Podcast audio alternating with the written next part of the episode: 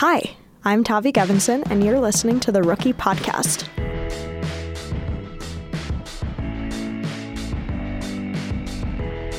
I thought we'd start today's episode by reading one of the lovely iTunes reviews that a rookie listener wrote. I cannot tell you how much we've been appreciating all the feedback these past few weeks, and I wanted to shout out the user Marianne F13 for writing this note, which ended up also being a lovely piece of writing. She says, I have been a rookie reader from the start when I was 13 to 14 and a podcast fan for a long time. To have these two combined is a dream come true. I am currently 19 years old and I keep up with Rookie every week, and I cannot believe the podcast is happening. I feel like a proud child and I'm so excited for what's next. I think I'm in the right track for life, but at the same time, I'm confused with what I'm doing and who I am. It's like I'm watching an experimental film that makes me feel dumb because I don't understand it right away. I'm excited to see where the Rookie podcast goes, and I'm happy I'll be able to hear from such amazing people on life and all its aspects. So much love. Isn't that experimental film analogy so good? thank you, Marianne, for listening and for writing this, and to everyone for continuing to tune in and send us your thoughts. Today on the show, I talked to Olympian fencer Ibtihaj Muhammad about turning other people's doubt into your own motivation. Well, I think it's um, more important now than ever to remember to be yourself and to um, be proud of who you are. And rookie contributor Dylan Tupper Rupert gives us an intro to astrology. And I got into it to figure out why I'm so cuckoo. But first, author and grown man George Saunders answers one of your questions. For this week's Ask a Grown, we turn to New York Times bestselling author George Saunders. For the unacquainted, Saunders is one of the most acclaimed writers alive today. He's written many, many books of short stories and essays, and his new novel is called Lincoln in the Bardo. It's very good. He's also written for The New Yorker, Harper's, and GQ.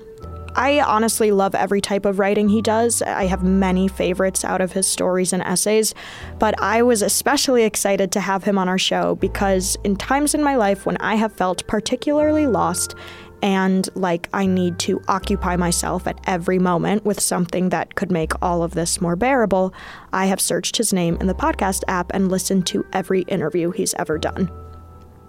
I find his worldview very illuminating and comforting, and when I'm done listening to him, I feel like I've briefly accessed that level of not giving a shit that allows you to live your life way more freely. Uh, so, here on the Rookie podcast, I asked him one of your questions, and he answered with that George Saunders wisdom that I kind of live for. Nina, who's 17, says, Hi, Rookie.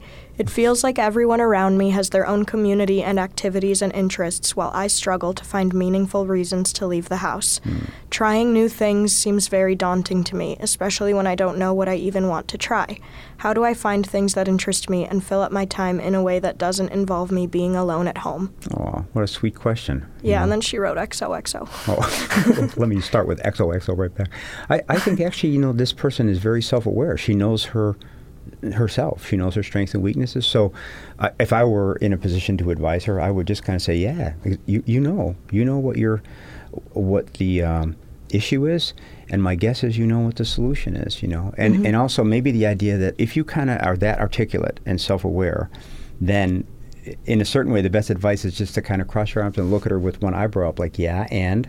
Uh-huh. you know, so so it sounds like the, it's a very tiny thing that she wants to do that she doesn't know yet, and and if I was her, you know, friend, I would just say, yeah, well, you know, what what do you want to do? Mm-hmm. And I, I, think she knows already. Probably seems like.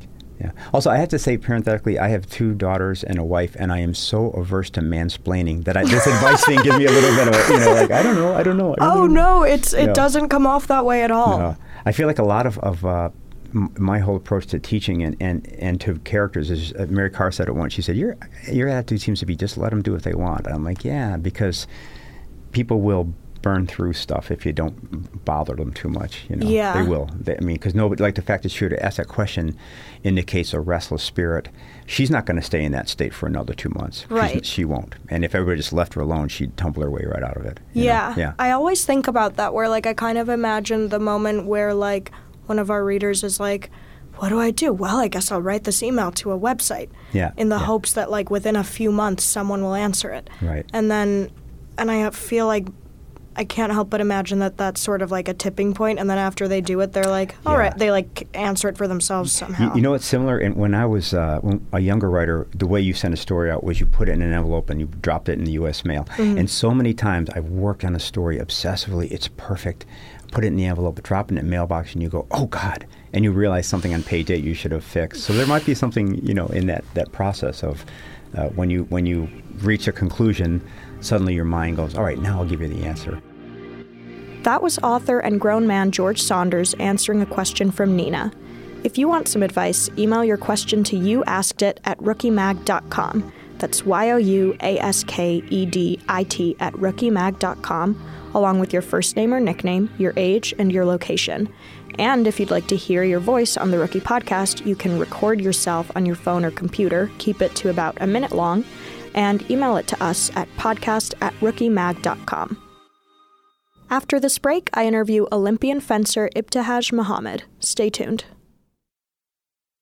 Ibtihaj Muhammad started fencing when she was 13 years old. Now she's on the U.S. Olympic team for saber fencing and took home a bronze medal at the 2016 Summer Olympics. She's the first Muslim American woman to wear a hijab while competing at the Olympics, and last year she was invited to meet with President Obama alongside other prominent American Muslims to talk about concerns within the Muslim community. She also has her own clothing line called Louella that focuses on modest wear, including very cute dresses and jumpsuits. I talked to her about exceeding people's expectations and being your own cheerleader. I'm here with Ibtihaj Muhammad, Olympian fencer. What's up? Hi, Tavi. How are you? I'm good. How are you? so excited to be here. Oh, I'm so excited you're here. We've had like artists and writers and I like anything physical. The fact that you are an athlete, it's like the most mysterious to me. I am so in awe. Um, and I guess I would start there with like when you were younger, how did you choose fencing? Yeah, so we've been, I mean, I in particular have been playing sports since I could remember. And in growing up, I was playing all these different sports. I played softball, I ran track, I played tennis. And for me, in each of these different sports, my parents always had to alter the uniform because I'm Muslim, uh, which for the women who observe hijab, um, which in Arabic literally means to cover. I cover everything with the exception of my face and my hands. So even when I was young, if I, even when I didn't wear a headscarf, I would still be modest in the way that I dressed. So I would spend a lot of time at these sporting goods stores, you know, uh, buying long jet or uh, like long sleeves to go underneath school uh, my I don't know volleyball uniform, for example, or spandex to run track in, and that was always a pain. So when I was 12, my mom and I were literally like driving and we kind of stumbled upon fencing. We were sitting at a stoplight in our town in Maplewood, New Jersey, where I live. And from the road, you could see into the high school. And they have these like huge picture windows. Um, and at the time, uh, the fencing team was practicing in the cafeteria. And so we see these athletes, they have on long white jackets and they have on long white pants and they have on what we thought were helmets. And uh, my mom's like, I don't know what that is, but I want you to try it when you get to high school. So that next fall, um, I think I was 13 when I tried out for the fencing team my freshman year of high school. And that's kind of, I always say that like I didn't really find fencing, fencing kind of found me because it just uniquely accommodated my religious beliefs, but also allowed me to, you know, be involved in sport, which I really enjoyed. And what has kept you doing it all these years? I would say what's kept me in fencing for this amount of time is really just my determination. I'm one of those people that when I see something, I have to have it. Like I work really, really, really hard at whatever it is that I'm doing. Um, and with sport, I've always had these different goals that I've set for myself throughout my career, whether that be really short term goals as a kid, um, you know, having a good practice or having a good local competition, a youth competition.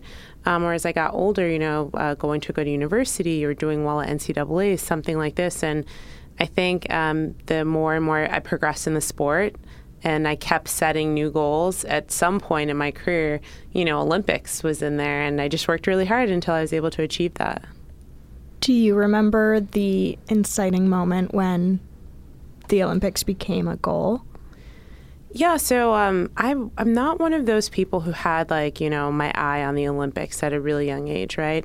I always saw fencing as like a means to an end. So when I was really young, I wanted to go to a good university, and when I looked at the top ten schools in the country, um, fencing was like you know this. Uh, every single you know top 10 school had a fencing team. So i was like great i want to go to a really good university.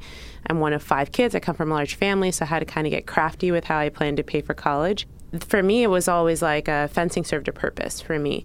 And uh, even when I graduated from college, I went to Duke in North Carolina. When I graduated from college and I was looking for a job, um, I remember I was studying for the LSATs. I was looking for a job, and when I looked at Team USA, um, specifically the United States fencing team, there weren't very many people who looked like me, you know, um, African Americans or even people of color. And really, it was about making Team USA more diverse. That was my initial goal. Mm-hmm. Um, so when I made my first team um, in the end of 2009, beginning of 2010, I uh, I remember Olympic qualifiers uh, started for the 2012 games, and um, when those Olympic qualifiers ended. I didn't qualify for the Olympic team, and I was okay with that. You know, I had really just started getting my feet wet on the international scene. And uh, I remember um, it kind of broke the people around me that I didn't qualify for the team. Like my coach seemed kind of sad, maybe my family seemed kind of sad. And for me, it was just, I always feel like things that are meant for me will never miss me. So I don't really get caught up on, like, you know, sad moments in my life or things that may seem in the moment a disappointment. I can, mm-hmm. I kind of move on from them rather quickly because it's like, I don't have time to be sad, you know? For me, it was just like, you know, that Olympic team wasn't meant for me. I remember I was with a friend at the time and a little girl came to me and she asked me if uh, I think she wanted an autograph, and she said, "Oh, are you the Olympic fencer?" And before I could tell her that I wasn't an Olympian, my friend told her. She said, "You know, she's not an Olympian," and I think it was in that moment that I mean, it just really hurt to hear it from someone else. But um, I've never wanted an Olympic team more in my life. I wanted it not just for myself, um, but for like that little girl. I wanted it for my younger self. For all those times in my life, I had been told that, you know, I don't belong or that, you know, um, I can't do something because I'm a girl or I can't do something, you know, or I shouldn't be doing something because I'm a Muslim or, you know, because I'm African American in the sport of fencing. So it really, I think, um, it became more of a mission for me to do it because I've been told in the past that it didn't belong or that I couldn't do it. And I think that's what motivated me to qualify for an Olympic team. So you were talking about uh, doing all this while you were at school. You were a mm-hmm. double major at Duke. How did you balance school with your passion? And do you have any advice to that end for someone who's feeling like they have to choose one over the other? Mm-hmm. Uh, one of the awesome things that I think sport teaches especially young people, is it teaches us time management. So I think that my ability to manage my time really well, um, in theory, I manage my time well. I, I say it comes from being an athlete for you know for so long, and one of the hardest things, especially in college for me, was being a student athlete because you you want to have all that social time with all of your friends and I had to make a decision, right? I when when I was done with classes, I and I would go to practice. When I came home, um, I didn't really have time to, you know, spend with with friends. I had to use that small window when I finished practice at 7 p.m. till like say I went to bed at midnight. I had to use that window to study or write papers and to prepare for like you know uh, midterms or finals or whatever. So I always I always found that in university I it was like this juggling act, but I feel like my social life always took a hit. And um, I realized that when I was in school, and I actually only fenced at Duke for three years. I didn't fence my senior year. And I would say that that was like one of the best decisions I made, not to discourage people from uh, competing uh, all four years while they're in school, but I would say that this was this like this eye-opening experience for me. I studied abroad that year. Um, I I went to Morocco for uh, the summer semester. I discovered what it was like to have a social life and like be able to find some balance. I think it's really important to find balance and not take on too much, right? Whether it's you know um, having like your friends, you're having your academics, and then you're having your athletics and kind of forgetting about yourself. I think that you have to find like self care is really important. And I think it's important that you find um, time to balance all of those things. Okay, so like I said, I'm in awe of athletes because I'm totally physically uh, incapable of uh, like anything other than uh, very light yoga. and um, but I do these types of work like writing or stage acting where so many people who have been mentoring me or like teachers or directors or like will be like, "Oh, well, you know how like an athlete blah blah blah," and they talk about like turning your brain off and just doing it. Mm-hmm. And um, I guess I want to know if like that actually happens. Like, does your brain actually turn off? Are you just like in the moment wh- while you are competing? Yeah, I think I think so. Like it, I remember at like say the Olympics for example, um, I had one of my best performances in our team event, and we were we were fencing in the semifinals against Russia, the strongest team. They're world number one at the time, and um, we I remember competing against them. I was, I think, uh, my last bout, we were down by at least 10 points. And I just remember telling myself to just get one, right? And it, if I think of it in 10, right, if I think being down 10 points, that can seem really overwhelming. So I was just thinking about getting one point, getting one point, and after a while, it just I was knocking them off one after the other, um, and really, like you said, it's you. I'm turning off kind of that part of my mind that make um, be thinking about that really large gap I have to fill, or thinking about being anxious or nervous or afraid in that moment, and really just remembering all the hard work that you put on put in, and letting those skill sets kind of just show for themselves. And it you it feels like an outer body experience because you're just doing everything perfectly but a lot of that has to do with training and the preparation that you've put into it. So i can't tell you exactly what i was thinking in that moment because it feels like a total fog. Um, but like you said you kind of just shut off certain parts so that you can perform to your best Oh, I love getting this explained by a real athlete because I, I had a director who would always be like, Well, you know how, like, in golf or you know how, like, in tennis? And I would be like, No. no. you were the first American to wear a hijab while competing in the Olympics. Were you surprised by the amount of attention that you got for that? Um, no, you know, uh, because I would say that any first, right? For any um, minority group or underserved group, I think should be celebrated. We, as a society, have painted Muslims in not the best light, right? So, for you know the Olympics to happen uh, during the height of this year's presidential election, and to have a Muslim woman on Team USA that totally breaks every single stereotype that we ha- as a society have you know, depicted about Muslims, particularly Muslim women, being meek and docile and oppressed and Arab and everything else, you know, Muslims, in particular Muslim Americans, are so much more than than most of us know. So to be able to um, really defy all of those labels just by being present on Team USA and being myself, not having to do anything, um, you know, not having to even fence just exist and show people that as an African American woman who's Muslim who wears hijab and was born in Maplewood, New Jersey, um, of American parents, I think just challenges so much that people have created and boxed about Muslims in their mind for so long. I for me, it was it was really I would say in that moment, um, it just felt very empowering. After Donald Trump uh, called for a quote total and complete shutdown of Muslims entering the United States, you wrote a note about it on your Facebook page where you said, Never let another person's misconceptions about your race, gender, or religion hinder you from reaching your goals.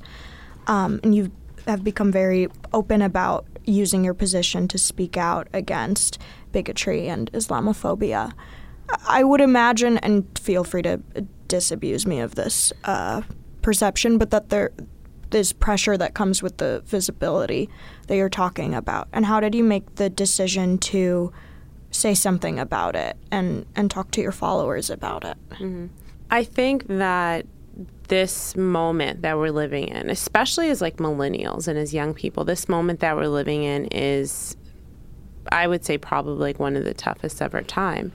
And I, I keep, I tell like, uh, especially young people all the time, I'm like, this is not a drill. Like, this stuff is actually happening, right? And if I were to not use my platform to speak out against injustice, to speak out against things that not just affect things that or not just to talk about things that directly affect me, but also talk about things that that don't affect me, that may affect my neighbor, it may affect a friend, or it may affect someone that I don't know. I think that it's important for me to use my platform for good, and I've always said that.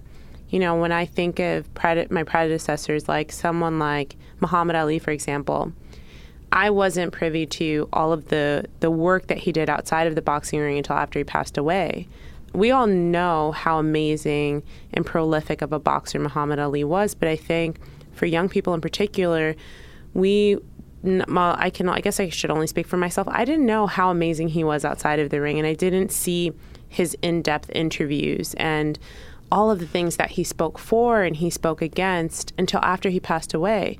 To see a black man, you know, in the 60s at the height of like the civil rights movement say that I'm willing to, you know, forego millions of dollars, right? I'm willing to go to prison to, you know, challenge the idea that black people are lesser than or that he as a Muslim is lesser than. I think that that is I think that it was it's just so impressive and I always say that if ever given the opportunity to speak for someone um, and to speak up for someone, I'm always going to do that because there's far too many people that I can look to as sources of inspiration who have done so in far harder times than I think we'll ever have to experience. It feels like every day there's another news item about this conversation and what do you do for self-care in the midst of this like constant influx of discrimination? Well, I think it's um, more important now than ever to remember to be yourself and to um, be proud of who you are. There are far too many, you know, um, people who are using, I would say, their positions of power to make minorities in particular, to make women feel lesser than and to feel, you know, undervalued. And that that's when I think we should be most proud to be ourselves and not be afraid to express it. Um, because, uh, you know, I, I think that all the things that we see and that we hear that are meant to break us, if we allow them, they will and they'll, they'll affect us. And you have to be your. My mom has always said this uh, from the time I was young. My mom always says you have to be your own biggest cheerleader and I I try to live by that. You know, I don't need affirmation from anyone else. I don't need anyone else to tell me that I look good or that I sound good because if I don't believe it for myself, it, you know, I'm not going to be able to put my best foot forward. If I think of all those times in my career, particularly as an athlete, when I was told that I wouldn't make it, right, or that I wasn't any good or that I didn't belong, I wouldn't be where I am today if I if I, you know, adhered to what people had to say about me. I know that for myself, just constantly telling myself um, and believing in myself that it can be great has allowed me to be successful. So, oh, I want to plaster that on the walls of every school. Yeah. And like every Instagram and wherever children are. I Yeah. want them to see that. I mean, if you think about it, if we waited for like a lot of us rely on like say our moms, right?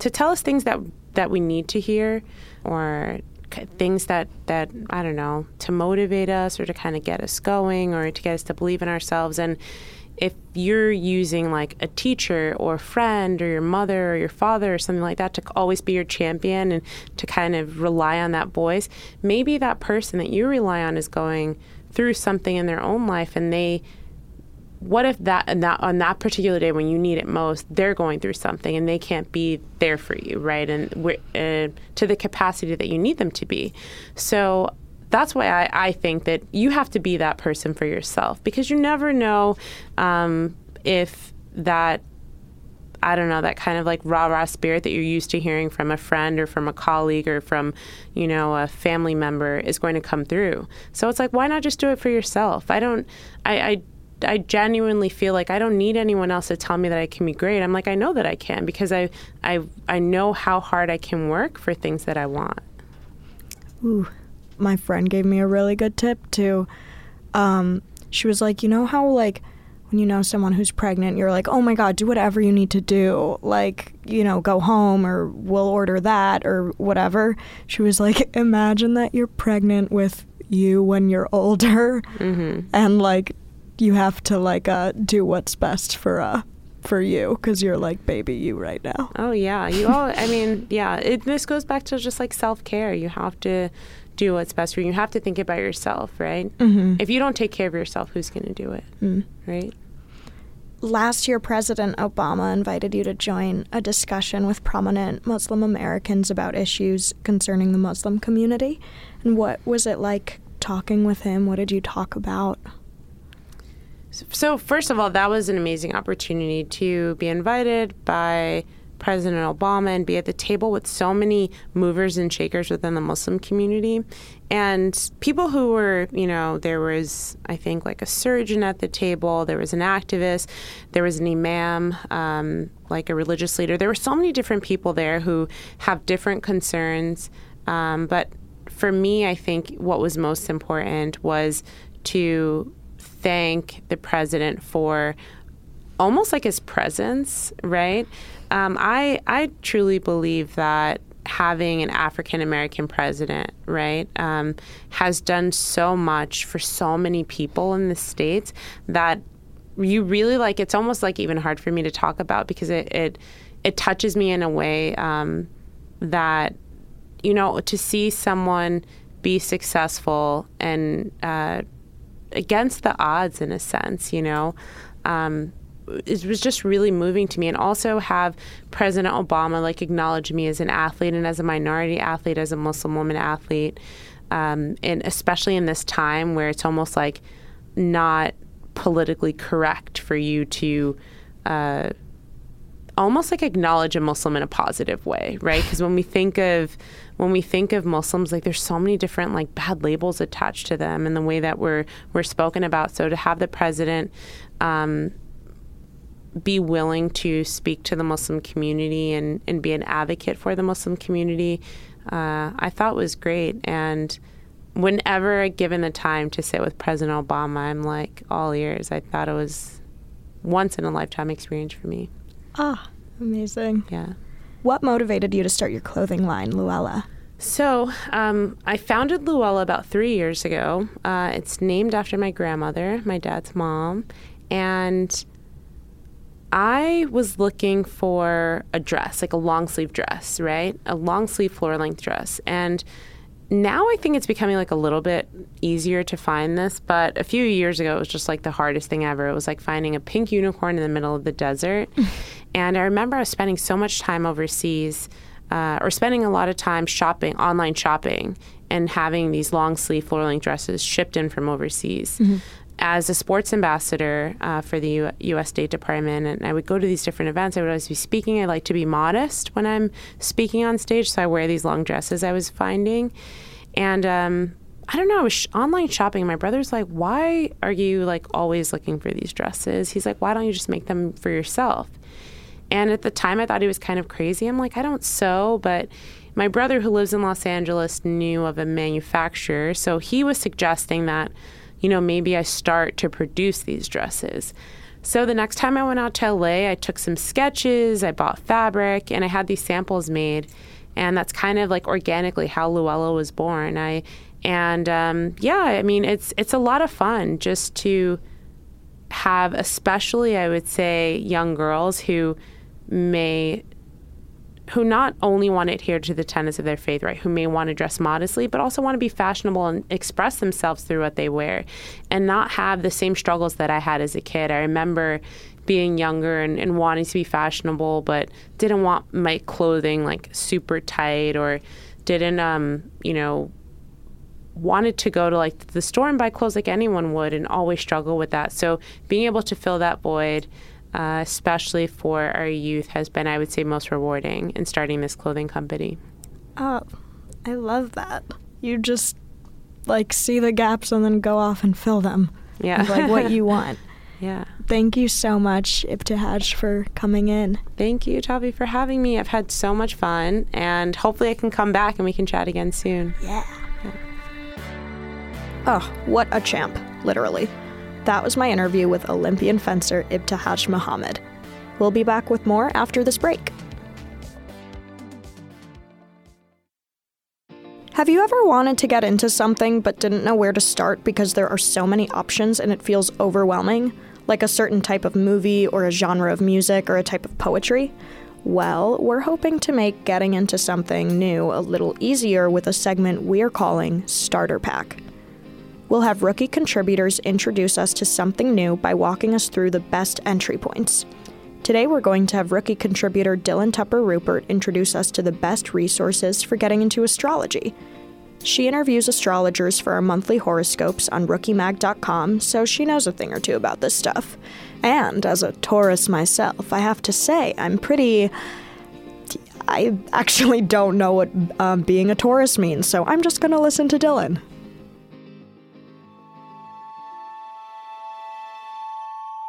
Hey, rookies! It's Dylan Rupert. I do the new moon horoscopes every month with Amelia Quint, who is an astrologer. And she does the astrology, I do the tips. It's like we tag team it because I only got into astrology as a baby teen. I'm not like an official astrologer. And I got into it to figure out why I'm so cuckoo, basically. I spent a lot of time staring into walls, thinking, why am I this way? So astrology was really appealing. But getting into astrology is also really overwhelming. Like, what is a rising sign? Who knows what that means? How would you even go about learning what Venus and Sagittarius and like Mars trines Pluto even means at all? Not only is it a whole new vocabulary, but it's also like geometry and math, as well as all these subjective ancient interpretations from like ancient Mesopotamian history. Blah. It's a whole mess of new info. As an amateur myself, I've always let books be my guide, and there are a lot of really great introductory resources that I've used myself over the years and turned back to. But for now, to get a good foundation for understanding it all, we start with getting the fundamentals, which also includes how to learn about yourself.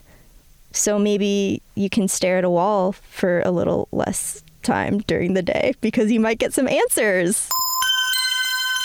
The first resource that I recommend is a downloadable PDF called Elemental Astrology, and it's by Amelia Quint, who's our astrologer at Rookie.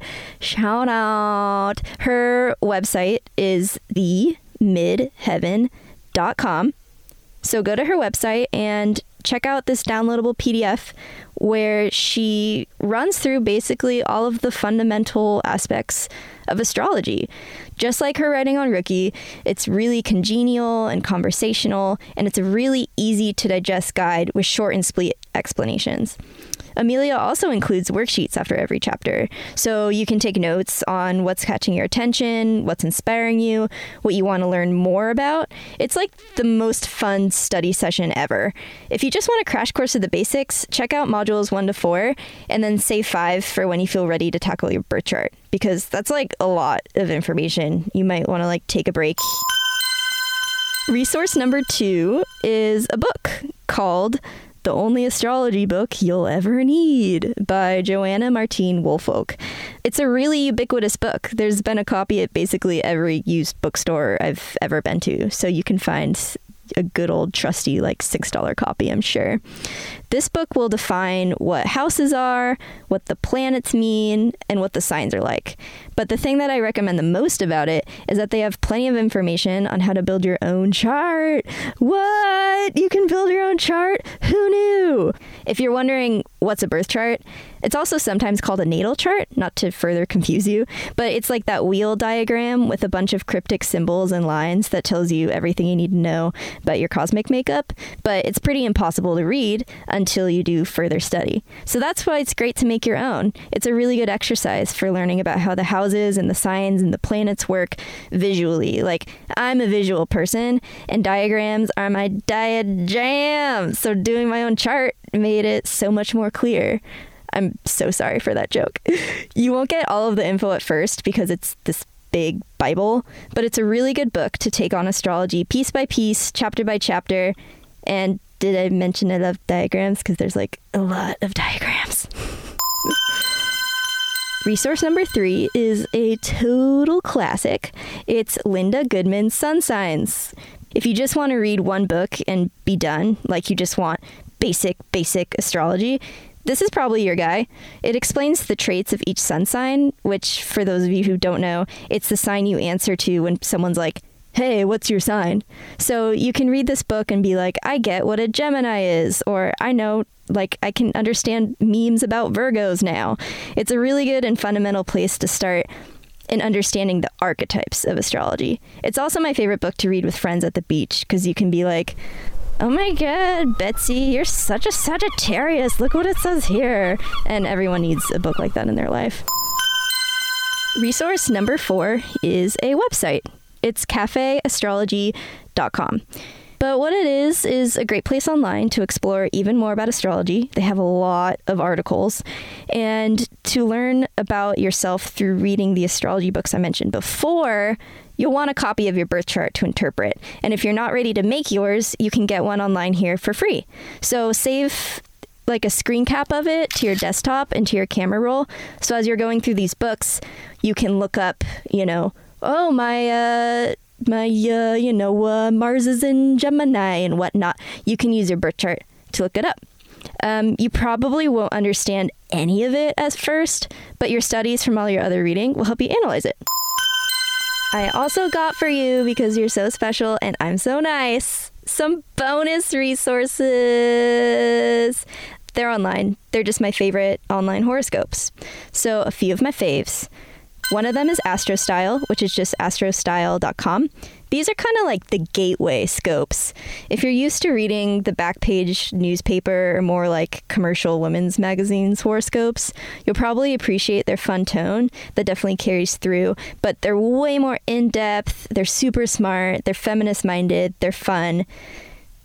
They're like an upgrade on that kind of genre. Chani Nicholas, who's also at Chani, C H A N I, Nicholas, N I C O L A S dot com.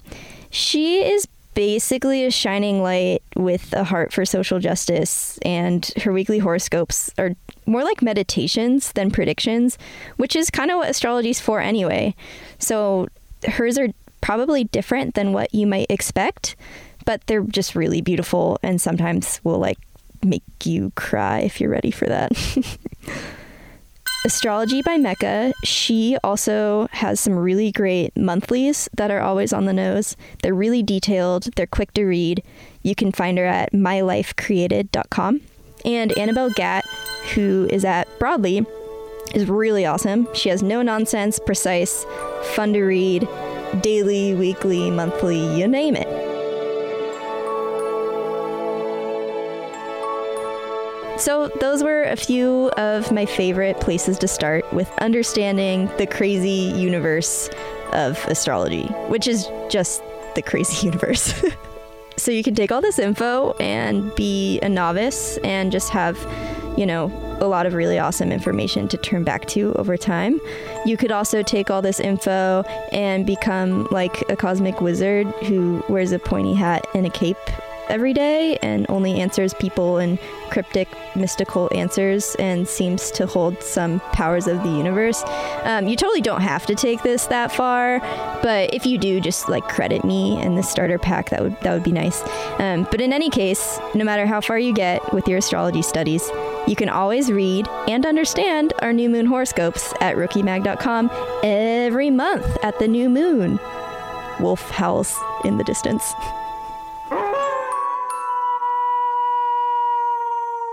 That was rookie contributor Dylan Tupper Rupert bringing us our first starter pack, a guide on where to start if you're getting interested in astrology. And that's the show. Thank you so much for listening.